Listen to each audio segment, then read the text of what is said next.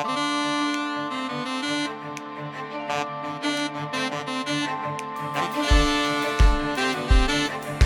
and welcome to the Kino and Thirst podcast. My name is Abigail Kelly, and I'm with Gwen. Gwen, say hello. Hello. Gwen, you are a friend of mine. You are a romance reader. Uh, and therefore, you are also in the minority of the people who are on this podcast because most of the people on this podcast uh, are friends but are not romance readers in any capacity. Uh, So so welcome, so welcome to the podcast. I, I- Happy to be here. Yeah. Um, so we know each other through the bookstore I work at. Um, and f- from me going, oh, you ordered a romance novel. Hi, hi. Have you met me? Yeah, I had not met you, but then Allie thought that we would be great friends, and it seems that it has worked out. So. it's worked out so far. Um, but I, I feel like I know the answer to this. But I always ask a a the same question whenever a new guest comes on the podcast. It's very easy. It's not a pop quiz, promise. It's a temperature check. Um, how do you feel about romance novels? well, this is going to sound weird, but I love them. You know, romance, love. No, I really like them. Um, they, I think I read my first one when I got into college. I Mhm. was not quite ready for it, but no one is. I don't think. You no know, matter what age. randomly showed up, and I think I just did a Google search. I, I don't even remember. Mm-hmm. But it showed up there, and I think it was Lexi Blake. Hmm. Okay. And I remember it was Dungeon Royale. Ooh. Ooh. Yeah, it's um it's like a BDSM book. So really not quite ready for it. Here's what's wild is I feel like that's a really common story. People accidentally picking up a romance novel for the first time and it being some really whack shit. Um, because that happened to me. The very first romance novel I ever read, like I read fan fiction for like ever, but the official first romance novel I ever read, I was 13. I ordered it off of an ad on fanfiction.net, and it was the first online purchase I ever made with a gift card I got for my birthday. and um, it was called Kiss of a Demon King, and the entire plot revolves around edging. Like the whole thing. Literally the whole like magical system all of it. Like the, the whole thing is that demons have to try out different women. They have to have sex with different women to uh finally find their like one true mate. And how they know is that they can like ejaculate for the first time. And this woman who's like an evil sorceress knows that she's his mate and uses that against him and like sexually tortures him to like get what she wants. And it like and it's this whole thing. It's this whole thing. And that was the first one i ever read. And i was like what the fuck just happened? What did i read? So i get it. I get it. Uh and I have realized that I did kind of tell a lie there. mm, Um because the first one that I started reading, I didn't finish it, mhm. was a A Sorceress of His, His Own by Dianne Duvall. okay And I downloaded the sample. hmm And I read the sample and then I completely forgot about it. yeah, and that's I not, later not a went great back sign to read it. And then I went to college and hmm so that's when I started reading. I didn't finish the Dungeon Royale. Um, I later went back and read it after I read A Sorceress of His Own. hmm And so I do like Dianne Duvall, and I have Mhm. read her Immortal Guardians series and her Gifted Ones series. There are only two of those. all right And then Aldebarian Alliance, the second one came out somewhat recently. I think back Ah. in January. Ah, all right. So you are you are well versed in in I think specifically knowing you uh, like paranormal slash urban fantasy romance. Um, would you would you say that's correct? Probably. Probably, probably. Is that what I you mean- prefer to read, or do you like also? I mean, I know everyone's reading rom coms right now, but Okay, so there are only really three series that I've read, mm-hmm, mm-hmm. and that is the, well, no, I guess then it would be six because they each have three series. Uh, the three by Dianne Duvall, which I've already mentioned, Yes. and then the three series by Nalini Singh. I haven't gotten into her Who Done It books, Uh huh. um, but I have read her Psy Changeling, Psy Changeling Trinity, and Guild Hunter series. Okay. And actually, no, now that I think of it, I've read more of her books. I- she well, does have some others. She's extremely prolific. Have you read the um the what is it? Frick, the one she just released with like the archangels and stuff. I haven't gotten to it yet. Um, Archangel's Sun? Yes, there we go. You knew exactly what I was talking about. Yeah, I, I was. It came up on my like big new release thing, and I was like, oh, I need to get to that, and I just haven't had the time. I Um, have read it. I also I ordered the covers that you get in the US because I like having them in paperback. Yeah. I like having books. They're just so much nicer than having on Kindle. But I mhm. will say there are times when you need to have a Kindle. I Like I have to. traveling. I, I have to have it because I, I read so much faster digitally um, that for the podcast, right, I have to have ebooks. And I try and always order things through my library if it's possible or to pay for them. Um, but I, I have to have it because like I, I'm like I speed read essentially on my phone. But the moment you give me a, like a paperback, which I do enjoy more, I feel like it's a more tactile sort of experience, right? Understandably. Um, it does take me like twice as long to read a book, which isn't in fairness to me, I still read pretty fast, but I can't do, like I was telling you before we started the podcast, right? Like, I can't do three books in a day if it's print for whatever reason. I have to do that digitally, um, which is probably also not good for my like eyeballs and brain, but you know, here we are. It's t- too late now. Uh, that's not what we're talking about today. You know what we're talking about today? Oh, you know what we're talking about today, Gwen? I'm guessing books. Are we talking about books? Yes. My favorite topics. But mainly, we're talking about shifters today. Lovely. hmm Yeah. I feel like you know quite a bit about shifters, or at least certain authors' interpretations of shifters at this point. Am I correct in that assumption? I would say you're correct because there are, well, a lot of shifters in Nalini Singh's books. I think that's like her most famous series, right? It's got to be the Psy Changeling series. Um, and Guild Hunter. Yeah. I I will admit I've only read one uh, of her novellas in the Psy Changeling series. Um I have read an enormous amount of shifter books. You kind of can't get around them. You kind of can't get away with not reading them. At some point, if you are interested at all in paranormal romance or urban fantasy romance, you are going to run into shifters no matter what you do, no matter what filters you put up, I do not care. You will run into shifters. Shifters of every conceivable shape, uh, history, magical system, like shifters everywhere. It's an embarrassment of shifters.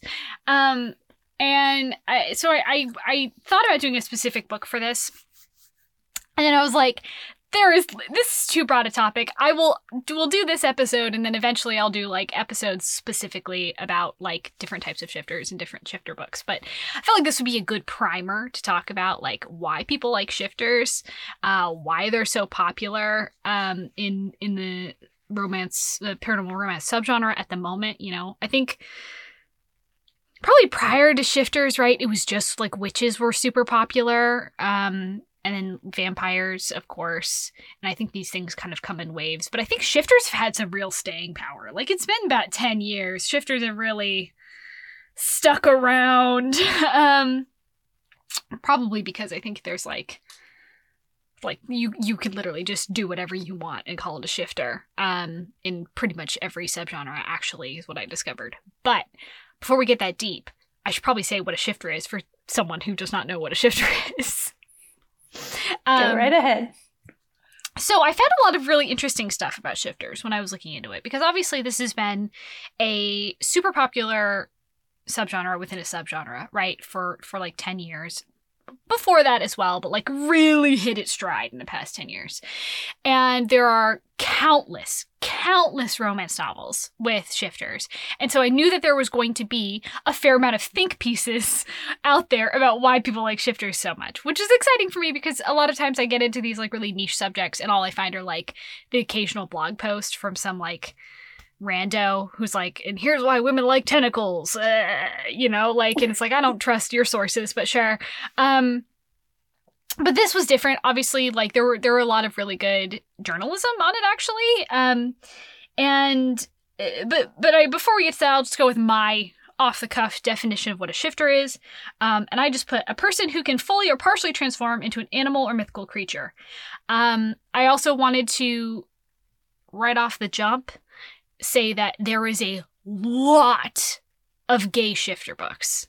Like, so much.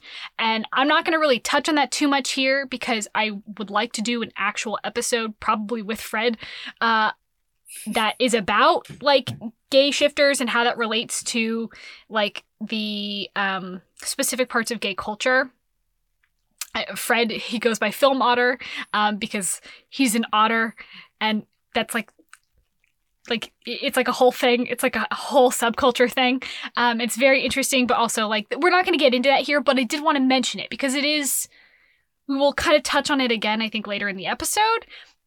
But queerness i think has an interesting part to play in this and also the lack of queerness in a lot of these novels is very interesting um, and i think says a lot about certain corners of the romance industry, one might say. uh, and not all of it is flattering, let me just say. But before I get off on that, I also um found this good, uh, like really quick piece from the Romance Book Club that said shifters can shift into any animal or creature imagine- imaginable. Some popular shifter romances involve bear shifters or dragon shifters, likely due to the impressive and intimidating imagery associated with them. They have a real sense of power, so that power, tamed and gentled by the love of someone else, often a woman, uh, makes for a very romantic combination. And I thought that was like a good kind of brief on A, why they're so popular, and B, what the heck they are. Uh, how do you feel about that, Gwen? Yeah, I think it kind of makes sense. I mean, you've got the the fact like with bears and dragons, they're always seen as like big and scary and Mm-hmm. well, very masculine, like the whole masculinity Yeah. um, vision. So then you have the nice woman or somebody who is seen as more in touch with the emotions is going to tame the raging beast kind of thing. If the alpha trope. The alpha trope Yeah. is strong in rom- in in uh, shifter romances. Um, Yep. which if you don't know what that is, um, we're gonna. I I, I want to do like a whole subsection of this episode talking about some other alpha stuff, but for the beginners, basically an alpha in in the romance genre is like a tough masculine man who takes what he wants and who like dominates but like in a fun way uh and who like is all the like hyper masculine I want to say the best parts in quotes here of the hyper masculine ideal uh, as filtered through typically straight women's eyes. Um, there's a lot to say about that. There's a lot of negativity there. There's a lot of, you know, we we've come a long way in romance with like the whole dubious consent and rape culture stuff um, that were really really super prevalent in romance novels like right up to about 2010 if I'm being real with you. Um, that had a lot to do with like an alpha male taking what he wants even when she says no, but she doesn't really mean no and it's like no, she probably does actually. Don't do that. Yeah, Um, she eventually gets Stockholm syndrome. Yeah, yeah. Eventually, you just kind of give up, but that's that's a different podcast. Um, but uh, you know, it, these shifter romances typically kind of they they hinge a lot of times on a an alpha male, whether that's an alpha male lion shifter or alpha male dragon shifter or alpha male polar bear i don't know literally could be anything. There are like shifter romances between like a polar bear shifter and like a a, a, a ferret shifter. Like it's a like there, you can you can any combination like i swear to god i swear to god i actually saw that it was like a mink and a and a and a brown bear or something like that. And that's that was a gay one that i was like fascinating. Okay we'll we'll get back to that a little bit later. Abigail will investigate. Um but I think these a lot of these novels kind of hinge on what is now kind of come to be known as the misconception of the wolf alpha omega dynamic um which i don't know if you know anything about that do you, do you know anything about the the misconception there No. No, I So- do not. I know that Basically, the alpha wolf is like the guy in charge, and then the omega is kind of like the loner. So that is the common conception. So there was like a study done in like the 50s um, by a, scientist who looked at captive wolves and saw this relationship of like the alpha male wolf in charge of the pack, and everyone else is dismissive of of the alpha or like submissive to the alpha, alpha male. But the alpha male uh, is the one who breeds with the the ladies, and the alpha male is the one who protects the pack and gets all the like subservience and stuff that has been debunked by the same scientist who did the research, who realized pretty quickly after that that um, he was looking at captive wolves who were under stress and were not actually the real social dynamics of wolves in the wild. Um, and that wouldn't have been that bad. He corrected his mistakes. He's done follow up studies. People have built on his work, and you know it, that's how science works, right? That wouldn't have been that bad, except for people read it, and people were like, yeah, alpha male. He's the one who gets all the ladies if he's strong. You know, they're meant to submit and like all this stuff, right? And they took it and ran with it. And that has led to some really fucked up stuff. A lot of pickup culture stuff. Incels have a lot of, you know, DNA that begins here. And we can also see how that has been adopted in romance novels, particularly in shifter romances, where like these people have animalistic characteristics, right? they build on this idea of like an alpha male who is dominant, who requires submission from their sexual partners, and whose sexual partners want to give that submission, but only to the strongest male, even if that's like subconscious. And so they fight it in order to like test them and make them prove their worth and stuff like that. And there's a lot of like sexual stuff in there. And that's like even in like non-wolf shifter books, right? Like it's it's all over the map, right? Like I I read a bear shifter once, a bear shifter book once that like had a very similar dynamic and it's just it's it's it's everywhere. And that has recently morphed into something far more interesting on the internet. But we will get to that. I think that I I I don't I don't know if this is a fad that will I want to say it's going to lose favor soon because I think we're kind of growing out of this very binary alpha male centric thing.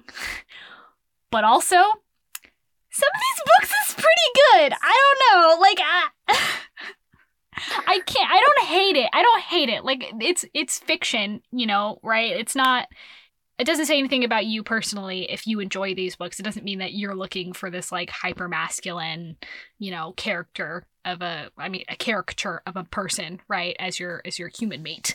But um I, I think it is interesting. It's worth looking at. Um, and I'm not the first person to say that. Um, but how do you feel about about all uh, all, all all of that baggage?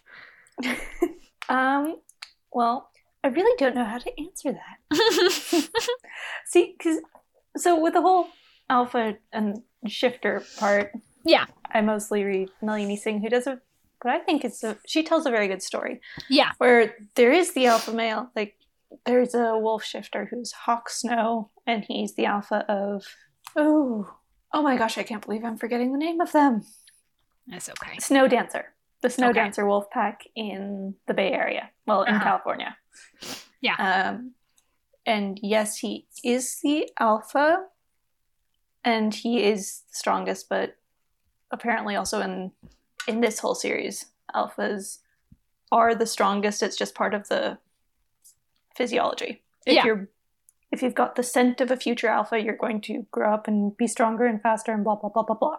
Yeah, Um, but he's also you also get to see a lot of like the other side of him where in one of the short stories about two of his lieutenants there's a baby's born and within seconds he calls and is like i'm going to come down and see the baby soon yeah. you don't you have the hyper masculinity but no I i don't really think- know how to answer the question No, I think that there is an effort to kind of step out of that strict mold. I think as readers have gotten tired of I mean it's just boring, right? It's boring. If if if a male character is the same in every single book and he's just this hyper masculine caricature of a person who only wants sex and baby and female, you know, like it's i'm it's, going to drop the book Yeah, I mean, and that's that's what a lot of these books were, and I think there's there's DNA of that still in most of these books, right? Like there's usually like some sort of physiological compulsion to breed, right, with with a a partner. Mhm. Usually it's like scent based, right, or whatever. Um, and eh, I I'm not going to judge anyone for for liking these books. I read these books, right? There's I understand the appeal of I think there's a very human desire to kind of let go of inhibition and be and just like explore our base instincts. What would it be like to just look at somebody, smell them, and know that they're like perfect for you? That'd be fantastic, right? Like, and, but it's also a very complicated social hierarchy accompanying that, right? Um, I I find it fascinating, endlessly fascinating, if I'm being honest, the dichotomy between like trying to make a feminist character fit in a world where like they are ruled by alpha males or like vice versa, right? Where there's like a, a lack of choice inherently in like who you end up with, who you're sexually compatible with. Um I don't know. I, I just I could ruminate on that for days and what that means and how like that plays into fantasies and why really you can have fantasies of submission and and enjoy these books and whatever and it doesn't mean anything for you personally or that you're not a feminist or whatever, right? Like Oh yeah, I'm I'm not gonna judge anyone for No. reading these books. I'll I'll pick one up. I'll just pick up a random book and I'll So- read it. so, It's- I mean they're just fun. They can be really fun. I don't It's also kind of escapism. absolutely escapism absolutely and like i was saying right like there's a, a certain joy in in reading a book that is so wholly different from your own experience and kind of allows you to for a second sit in a world where like things are binary and kind of easy right in that sense um I think And it also, also- gives you like a safe way to like explore something without actually putting yourself in that situation. Absolutely. Like that is that is 100% okay. Like there's a w- much wider conversation about like taboo and and like uh, sexual desires and exploring them in in fiction and also like in comics and stuff like that, right? Like it it's all it's all fine. It's fine. It's okay. Like it's okay to read something really really nasty and be like, I wouldn't want to do this in real life, but I'll read about it, right? Like that's okay. Um but I I wanted to wanted to explore this because there is like there's just so much, right? There's so there's an overwhelming amount. And it has taken a really interesting turn in the last few years that I saw initially through the lens of fan fiction. I haven't really read fan fiction in the past few years. I've I every once in a while I've like gone back and seen, you know, somebody I enjoy post something, but I I've been busy. So like if I have reading time, my ass is reading actual romance novels because I that is my job essentially, right? Um I I I can't make that I also something about like I used to be okay with being able to read things that are not finished. I can't do that now. I can't emotionally I can't do that anymore. I've gotten so spoiled by just picking up something and being able to read it all in one sitting and be satisfied at the end that the idea of like committing my heart to something that may never be finished fills Oh, me with such dread. Like I used to be able to do that. up- you're gonna end up in limbo for so long potentially. The- like it I- never get finished. Well, that's the thing Ugh. is like I I am someone who remembers pretty much every detail about most things I read. That is my my curse. Is I for all of my life like I read a book and I will forever be able to tell you everything that happens in that book. Here's the problem with that. I still remember fan fiction that I read as like a 10-year-old that never got finished. I could tell you everything about the plots of those fanfics and they never got finished. I still am waiting. I think you need to have like a little memorial service for them. I need to, like- give yourself closure. Yeah, and there's ones that I know as an adult, like I, I every once in a while a miracle will happen and somebody will come back like 10 years later and be like, "Yeah, I'm going to finish this." And then they just drop 20 chapters and they finish the thing that they had begun writing in 2014 or something, right? But that almost that, that's very very rare.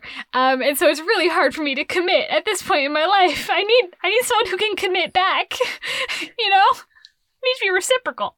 Um but if I if I want something, if I if I just need something to read and I want something that is going to have good chemistry, that's going to uh, f- fulfill my my desire for something just slightly more than like a rom com or whatever, right? That has like some sort of magic or or sci-fi in it or whatever. It has that little bit of spice.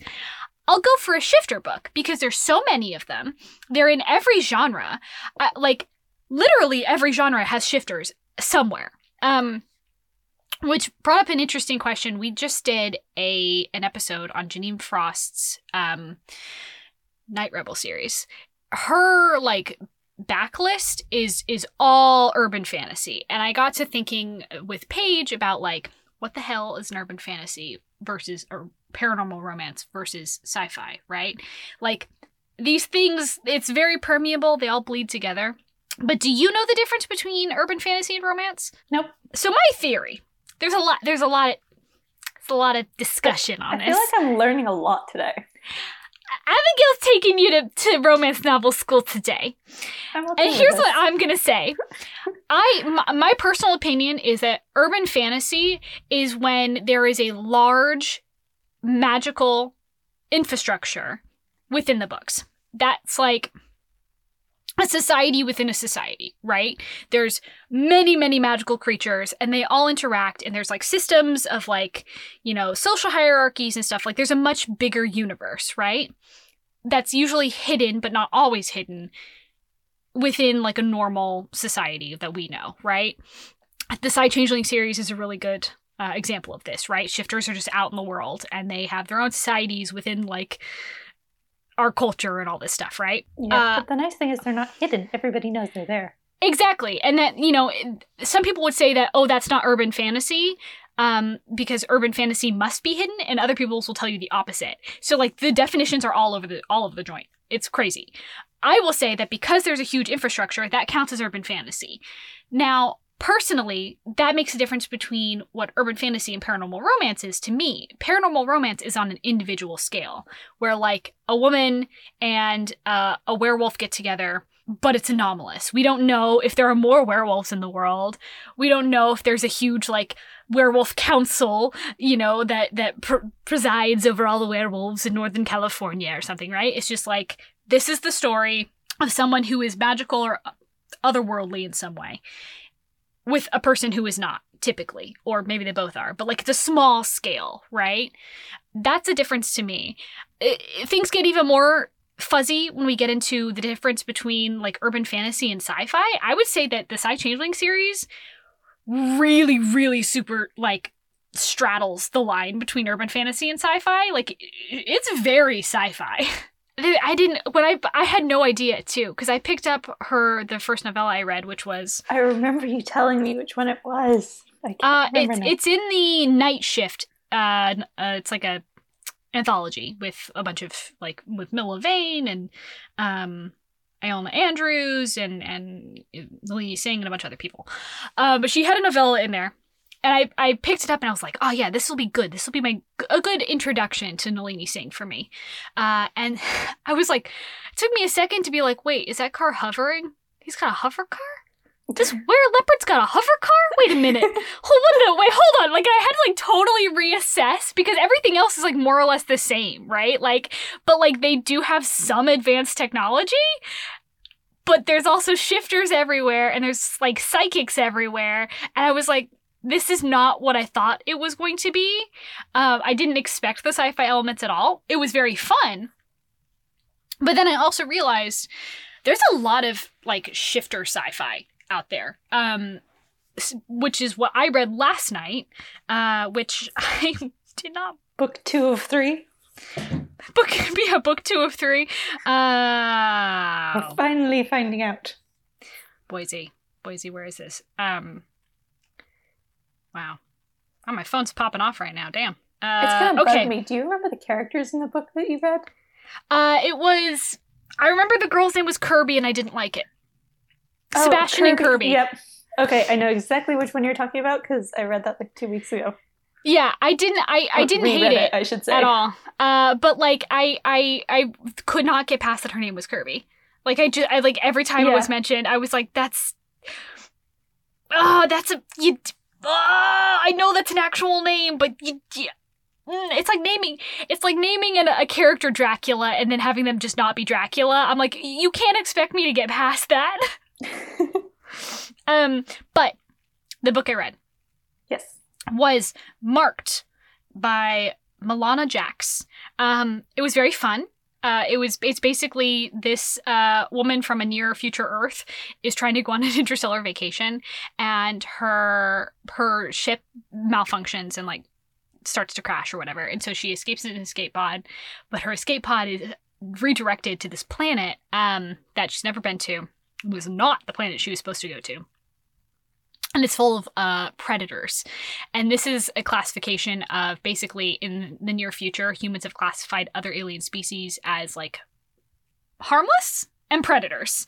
And the predators are anyone who eats people. Uh, makes sense, right? Um, and you're not supposed to have any contact with them. Like, if they know that a race full of predators exists, they either ban them from ever entering Earth's space or they t- go to all out war with them. Um, and so she crash lands on this planet full of dudes, and she, they're like basically space Vikings. They wear like leather kilts and stuff, and they carry big axes and whatever. Um, but they're yeah it turns out that they are also like shifters what i thought was really interesting is that they don't shift in anything like recognizable to us uh, which is normally how it goes like even in sci-fi romance they're just like and they sort of looked like a wolf. And you're like okay so they're wolf shifters. Okay all right. You just okay i guess. But they don't. They like eh, they have, they're like a whole conglomeration of just terrifying animal characteristics which i thought was very cool.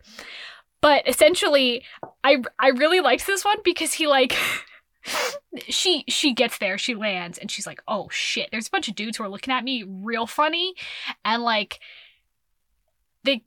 all of a sudden they start like dropping onto all fours and like their bones start moving into her, their skin and she's like oh fuck. And so she goes running into this like essentially palace thing and she finds like our The main character guy? there. The head honcho. His name is hart. And he uh he immediately thinks she's food and he like because it, they do eat people. They they would eat her because he thinks that because like her flat teeth she's an herbivore like she she she's defenseless. She doesn't have like a second form. Like he's like yeah i'm just gonna eat you but you smell nice but i'm so i'm gonna take my time. But like there's a whole like part of the book where he debates over like whether or not he's actually just going to eat her. And then we get to like farther into the book and there's this whole thing about like the men get to compete to win her essentially because like this like the, this whole Is this cultural thing After they've decided that she's not food? yes they've decided she's not food just barely by the skin of her fucking teeth um and uh and and uh he he is challenged by all these guys to like for her right? And um he has to kill several of them. And so on one of the nights where he everyone's supposed to return with a gift for her um and that will like decide who gets to spend the night with her that night uh he shows up and he's as like a um warning to others he has the flesh of one of the guys who like tried to take him out right? And uh she doesn't know it so she thinks that that's like she, she wants to make sure she Oh, stays with him i know she wants to make sure she stays with him she? so she's like i need to accept his gift so she takes it and she eats it in Oh, front of everybody. Yeah that's what i felt i was like oh bitch! Oh my god and they're and they're terror they're terrified of her. They're like, "Holy shit, she's a man eater! Oh my god, who this little tiny like herbivore just ate ate a dude in front of everybody!" Cultural differences. like so bad. He also, it's worth noting, he totally hadn't fed her in like three days because he thought like due to her like body fat levels, he's like he was like, oh, I don't like due to your physiology, I'm pretty sure you don't need to eat as regularly as I do. So like he just doesn't bother to feed her and she doesn't know how to tell him that she needs to eat. So she just takes it and she's like, I'm so fucking hungry. Give me the food you brought me. And he's like, no. And she's like, yes, my food. You brought me food. it's, like the wildest shit. There's, I don't know if it counts as cannibalism because they're not the same, but it sure felt like it. Uh, Oh my gosh. Anyway, link in the description if you want to read that. But that that book did have some strains of something I wanted to talk about, which I've alluded to, which is alpha, beta, omega dynamics, ABO, um, for short, if you're in the know. I don't know if you know anything about this particular subgenre. I do not. My my Uh. My romance reading is very limited to the books I have already described. Mm-hmm. Mm-hmm. Well, that makes sense. I mean, if you're not, what is if you're not on the internet? You have to be in a very specific sort of internet subculture, I think, to to understand what this is. Um, I think more people now know what it is than ever. But for years, it was like a really niche internet subculture, and that is, um, God, this is like gonna be rough. This is gonna be a rough explanation. It's okay. So there are certain tropes that are common starting in werewolf books. And that is the what I talked about earlier, assigning werewolfy traits to human people, typically in the form of like alpha dynamics, which makes sense. You know, that sounds like what it is on the tin. Quick question. Yes. Should I be taking notes? No, I sh- I wouldn't I wouldn't leave any evidence of knowing this. Uh cuz it's going to get weird real fast. So basically, I think every Um, conversation I have with you gets weird pretty fast. that's just that's that's kind of yeah. Sorry, bud. That's kind of on on it's think a that's we contract you signed. friends. yeah. Uh, but essentially, what it is is a um, this subculture that developed in fan fiction, where people started assigning these werewolfy traits of like certain anatomical differences and certain mating practices to just anyone. Right? Like just to a wider scale without the werewolf stuff, without the shifter stuff. You didn't have to be that. Just the courting practices, the mating practices, the kind of unique tropes of werewolf stuff, of like, say, smelling someone and knowing you're sexually compatible, that sort of thing, and applying it to like a rom com, right? Like uh, this world where alphas and betas and and omegas exist, this social hierarchy exists. And you're working in an office, and all of a sudden, like, your alpha boss walks in and he smells you, and like, you have like explosive sexual chemistry, and like, and that's the and that's the story. Um, this is going to be an extremely brief, very a paltry explanation because Boise, it's a complicated thing now. But it was adopted by queer writers very quickly. Um, and there's a lot of male on male fiction out there that uses this particular trope. And there, I'm going to be honest with you, it's not my flavor. It involves a lot of male pregnancy uh, that doesn't necessarily appeal to me as as a reader. Uh, but but it's worth noting that it has a lot of roots in queer culture because it has been adopted by romance writers. Um, this thing that started in fan fiction has been overwhelmingly, I think, adopted by a lot of uh, these romance writers.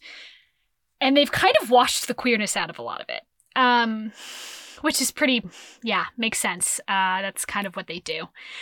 They they've made it very heteronormative. Um, they a lot of times do not like it when uh, people imply that it has roots in queer culture and that it's kind of fucked up that they make whole books about societies that are exclusively heteronormative a lot of times um, like gay people simply don't exist because biologically that just wouldn't make sense um, and it's like ah mm, i don't know about that Mm, i don't know about that I don't know. History has a lot of examples of that happening, and yet Yeah. humans are still here. Mm-hmm. Mm. Yeah.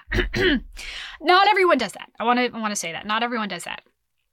But a lot of people do. A lot of these writers do. Um, and that's a that's a problem. That being said, shit gets weird, dog. Shit gets real weird anatomically. um, there's yeah, I I think it's easy to tiptoe your way into this and not realize you're like about to encounter some really weird stuff and then until you're in it. Um I I remember the first time I read an ABO fic, uh, and that it i didn't know what in the world I had encountered because like they get wild with the anatomical differences, my dude. Like there's like a whole there's a whole subculture on the internet of being like, okay, like there's these things called like beta blockers and stuff like that where like uh or like pheromone blockers where if you don't want to be recognized as an omega, which is to say like um an extremely sexualized uh, uh, type of person who typically like has no control over it. They are born in Omega and they are they go into like heat every like 6 months or something typically and then they become like irresistible to to any alpha in the area, right?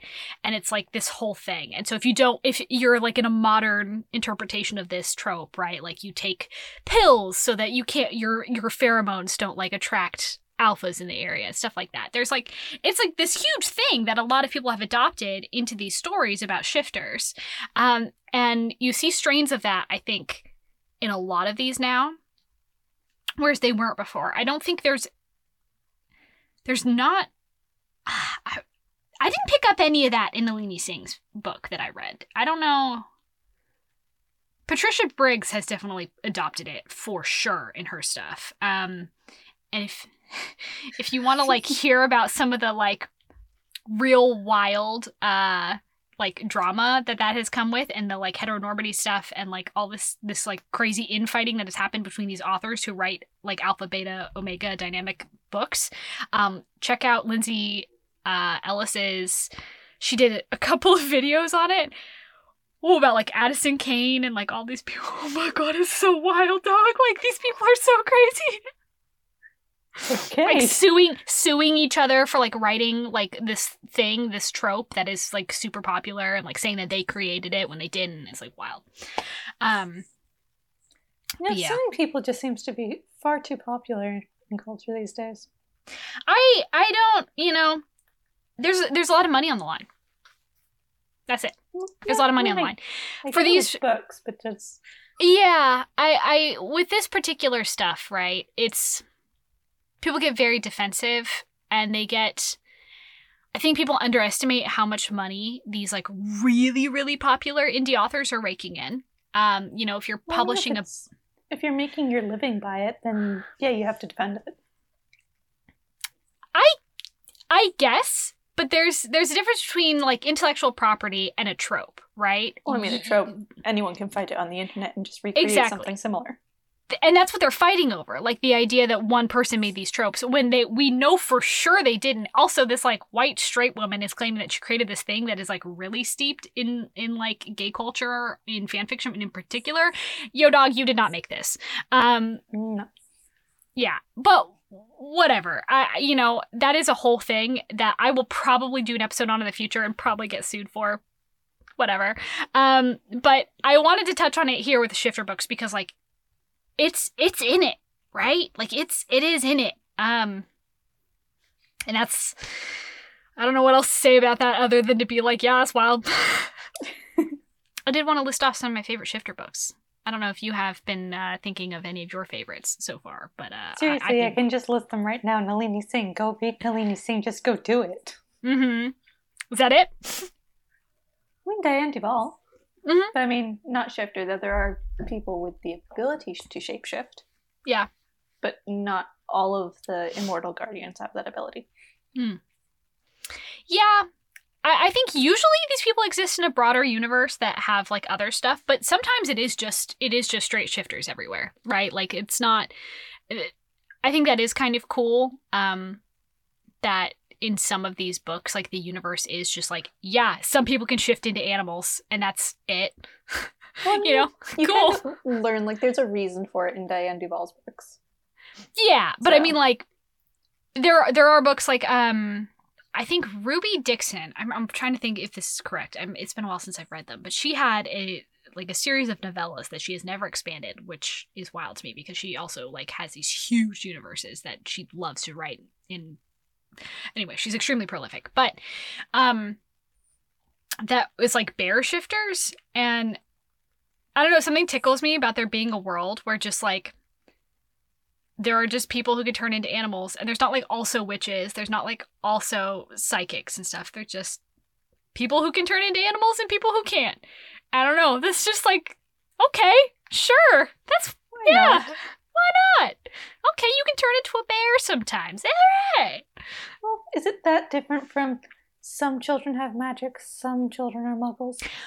Well, that's the thing, right? But like I I love I think I'm I'm really fond of small systems, right? I'm really fond of like authors not getting too big for their britches and trying to do everything, trying to fit every type of everything in in stuff because I mean, sometimes I just I just want a smaller world. I want a world where just like some people turn into animals, some people don't, and I don't have to think about whether like one of the characters is going to turn out to be a warlock or something, right? Like I, you know, Yeah, keep Um, it simple. yeah. Sometimes In it's quotes. nice. yeah. Uh, Simple. but one of my favorite uh, quick reads uh, is "Mating the Huntress" by Talia Hibbert. Um, it is technically it's like a Halloween book. It's set around Halloween, and it's about this like. I it feels mean to call her a wannabe like werewolf hunter, but frankly, she's a wannabe werewolf hunter who like has trained her whole life for this thing she kind of doesn't know how to do. Um, and the werewolf she hunts uh just is the biggest himbo who just like immediately falls in love with her and is like, I really like you. And she's like, I'm just trying to kill you. And he's like, That's okay. You want to come over for pizza? Um, it's it's very good. And he like carves. He does like wood carvings and stuff. He's like an artisan. It's very very fun. Um, Why would she be hunting somebody who isn't really that? Well, she doesn't know that. She she's like told her family comes from like a race of like or a, a lineage of of hunters, and they have recently in the past few generations like lost all of their generational knowledge. Um, so they're kind of just going on hearsay, and so they've been told their whole lives that like they need to hunt these wild beasts because they kill people, and so they do. But they don't actually know anything else about what they do. They're just going by what they've been told. Um, so she finds out through him that like, no, actually, like most of us are pretty chill. You don't have to do that. You just hunt down the rogues. yeah, and that's what he explains to her, and she's like, oh, we we literally have no idea. We lost everything. Um, and so it's I think there's more books coming in that series. Maybe I don't know. Talia Hibbert's very busy. She just made the New York Times bestseller list. Oh, yeah.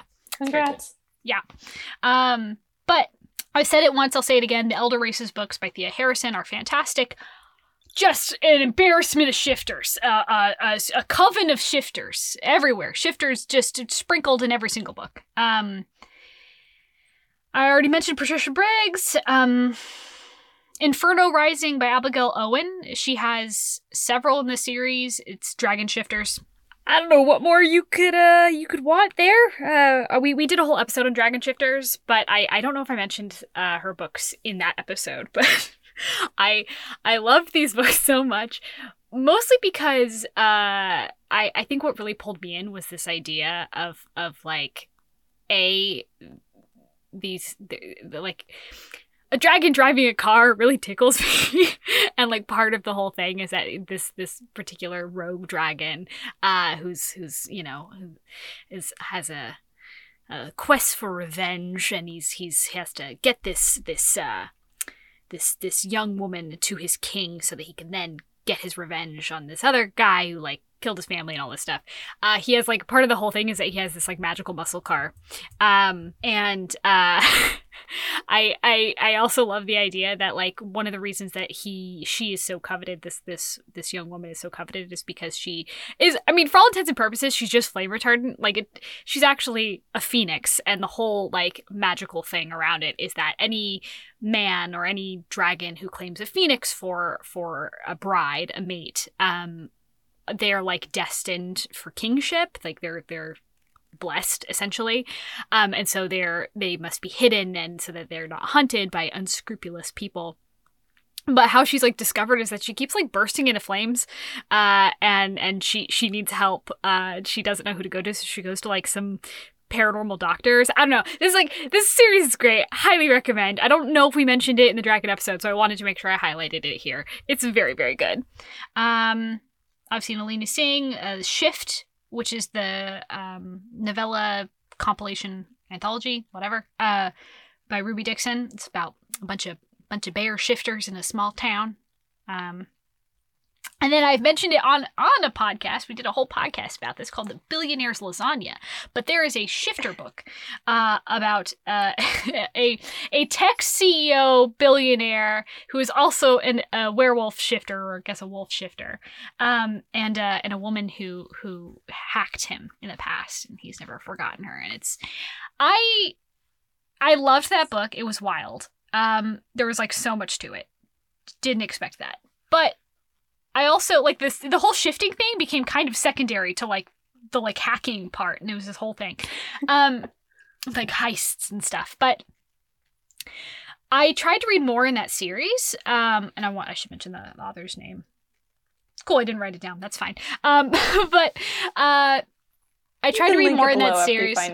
Oh yeah, all these are going to be below. Uh, Future Abigail's got her work cut out with her. There's a bunch of books that are going to be linked in here, but you'll find them all. But I can send you a long list from Dianne Duvall and Nalini Singh. yeah.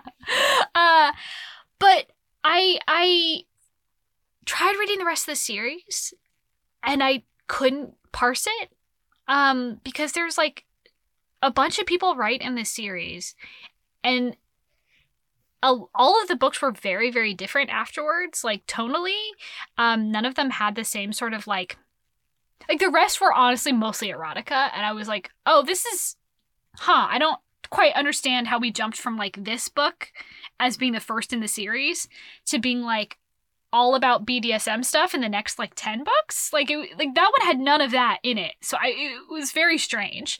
Um but that being said, those do exist. If you're into that sort of thing, uh, they're there. It's not really my bag, but you know, whatever. Uh, yeah, yeah. I mean, that's that's my list. Um. Uh, oh, I did want to mention that I read a really good uh, kind of breakdown of Shifter Romance uh, by Xena over at Stitch's Media Mix. It's a blog. Um, that kind of broke down a the genre, but also some of the problems within the genre, but why the person who who wrote it, Xena, why they still enjoy it despite these many problems. Um, and a lot of the problems are like dubious consent, um, and uh, toxic masculinity, and and like a lot of times abduction and like uh, like um what's this um slavery also in a lot of these. Uh, yeah, there's that would throw me off. A lot of reproductive politics are really messed up in these. Uh, you're gonna have a baby whether you like it or not, sort of thing. Um, you know, allegories for racism that aren't addressed, and also 99.9% of these characters are straight white people. Um, so like I don't know, that's a whole thing. Uh, but that being said, like the the author of the article was like, you know, there are these really big problems in these books, but also like I still read these books. mm-hmm. these books can be fun and they can they can work. They can not have those issues in them. And a lot of them now I will say are doing much better than they were, but like you're going to find some some bad eggs in there. Well, I think that's true with everything. Yeah, particularly in romance. issues, and as long as we're all moving generally in the right direction, things will even out, right? But when we get defensive and we start saying that like, oh, well, it's just it's just romance or oh, it's just smut, right? Once we start trivializing it or getting too up on our own our own duff, right? And being like, "Oh, well, I, you know, thousands of people read my books so you know i don't have to listen to you. How dare you judge me and you know yeah i write about uh, you know only white people who and who live in an entirely homogenous straight world where women don't have reproductive rights and that's totally okay right? Like the moment we start getting we stop listening to like people just pointing things out um th- that's that's the moment things fall apart. So we should actively be talking about it as a community. We should be looking at books more critically. That doesn't mean that we need to cancel every author or that we need to, you know, not read these books that they they should be stripped from shelves just because like they have this stuff. No, like that's not how this works. It has never worked that way. I think the the broad trend in romance of it's taken a while, I will say, starting in the 60s, um, you know, of like there there are definitely trends of like just 100% non-consent, right? That has more or less left as we've gone on, as we've realized that that's not okay, and enthusiastic consent has kind of made its way in the in in the empty space there, and so we are moving. We are making progress. It's very slow and too slow in a lot of cases, particularly with race. Um, but that being said, like we are moving generally in the right direction, right? It's kind of like um, getting caught in a riptide, right? You're not supposed to swim directly towards the shore because you'll just get pulled further out romance as a whole is kind of swimming parallel to the shore. We're slowly making our way back to the shore, but it's taken a while, right? And so the more readers we have asking for this, the more writers are going to provide them. So the more the books are going to shift. And the more that they are going to be written by people who feel that they are reflected in in romance novels, right? But I think, you know, the shifter stuff and the ABO stuff and the adoption of it and the controversy of it is a beautiful microcosm of that change and what's happening and the conversations that need to happen and that are happening. Um, and I, I, again, I find it just endlessly fascinating. Uh, and I, I know that I dropped a lot of information on you in this pod, but that's okay. I'll be able to re-listen to it and assimilate it in the future once you drop it on society. Yes, just uh, and watch people go like, actually, that's not what ABO is. And, you know, like Addison Cain really did this. And I'm just like, all right, all right, all right, I don't care. I don't care about any of that. Don't, don't, don't come at me with that heat. Uh, go watch Lindsay Ellis's videos if you want or not. I don't care. Or read Addison Cain's books and not have any problem with that. I, I don't really care. That's not. That's that's that's. I'm not here to be, uh, judge nor jury. Um, if anything, I am I am the defendant. So, uh. but uh, yeah, I think I think that wraps up the episode pretty pretty well. Should we uh, put a put a bonnet on this lady? Sure, we can keep chatting. I don't mind. I'm kind of enjoying it. well, I'm glad. I'm glad you've enjoyed it a little bit. I'm glad it wasn't too painful. Um, did you have yeah. anything you wanted to plug? Anything you wanted to? Any books you wanted to shout out? Anything like that? I think I've already shouted yeah, you... out my my limited yeah. book knowledge. yeah, this. that's that's fair. So, I think That's... people would get bored if they listened to me say it all over. You know, but you should. You you got a whole list of books to read now. You got you got. Yes, and I'm sure you'll be giving me a, a list in the future. Yes. Yes. I'm perfectly okay with that. Yes. Uh, okay. So I guess then I will I jump into my plugs as per usual. Oh no! Well, we're closing on the end, so it's okay. Um. Yeah. Okay. What do I need to plug? Right. Start with the Discord. So, we have a Discord server. You can join it if you want. Link is in the description. It will send you to my Twitter. Uh, I'm not reposting the link anywhere. I'm just reposting the Twitter link that has the link and stuff because I'm afraid of the link breaking. So, get it, get there, be square. Um, come chat with us, find out stuff. I don't know. I'm always on there, so you can just tag me and whatever. Um, uh, I'm also sending out stickers still. I've sent out an enormous amount of stickers. I've sent out a lot of stickers the past few days. Um, I've sent I out stole like one recently. yeah, you did. Uh, they're very cool. They're very shiny and beautiful. Thank you very much. Uh, yes, yes, I am. I'm pretending that you gave me those compliments. Yes, thank you, thank you, Gwen. Thank you. Um, oh, they're just wonderful. Yes, go get them. Oh, stunning! Them. They just make your life so much better. They're purple uh, with what looks to be blood dripping and yellow rating. Could be could be whatever you want it to and be. Someone dripping. with a manicure. Yes. Yes. Uh, we have several types of stickers. Well, three types of stickers. And so we have the logo, we have a sexy disease sticker, and then we have a spanking corner sticker, which I think is my favorite one. Um, but you can get those for free if you want them. Um, we had I've had some fun lately. So somebody reposted the thing that said like I was giving away free stickers on some like free product sites or whatever I found out, which is fine. But th- I will send stickers to anyone. My threshold is that you have to at least know that you are getting stickers. So I just got this like flood of emails of people being like, free sample, send to address. And I'm like, you don't even know what you're asking for. You just heard someone was giving free shit and we're like, I want it. Wild to me. Absolutely wild. You have to at least just be like, hey, can I have some stickers in there? That's all I ask for. I don't care. I don't care if you listen to the podcast or not. Free advertising is free advertising. Um, so if you want those, you can DM me on Twitter, Kingdom Thirst. Uh, you can shoot me an email at kingdomofthirst at gmail.com. You can also use the contact form, which is, I think, the cleanest way to do it, frankly. Um, that is a, it's kingdomofthirst at kingdomofthirst.com slash contact. We've got a neat little form. You put your name, you put your address, uh, your preferred pronouns, whatever. You can also use that form to have something read on the podcast if you like, A, have a request for something you want us to do, or B, you just want to shout out a friend who also listens to the podcast. I'm happy to do that. Um, I recently got a wonderful email from fan of the pod, Karen. We love Karen. Um, so like we we get you know messages and stuff, and it always makes my day brighter. So you can do that. Twitter, Kingdom Thirst, Instagram, Kingdom Thirst, Facebook, Kingdom Thirst, Kingdom of Thirst at gmail.com, any of that. Uh, do I have anything else? Oh, check out our bookshop.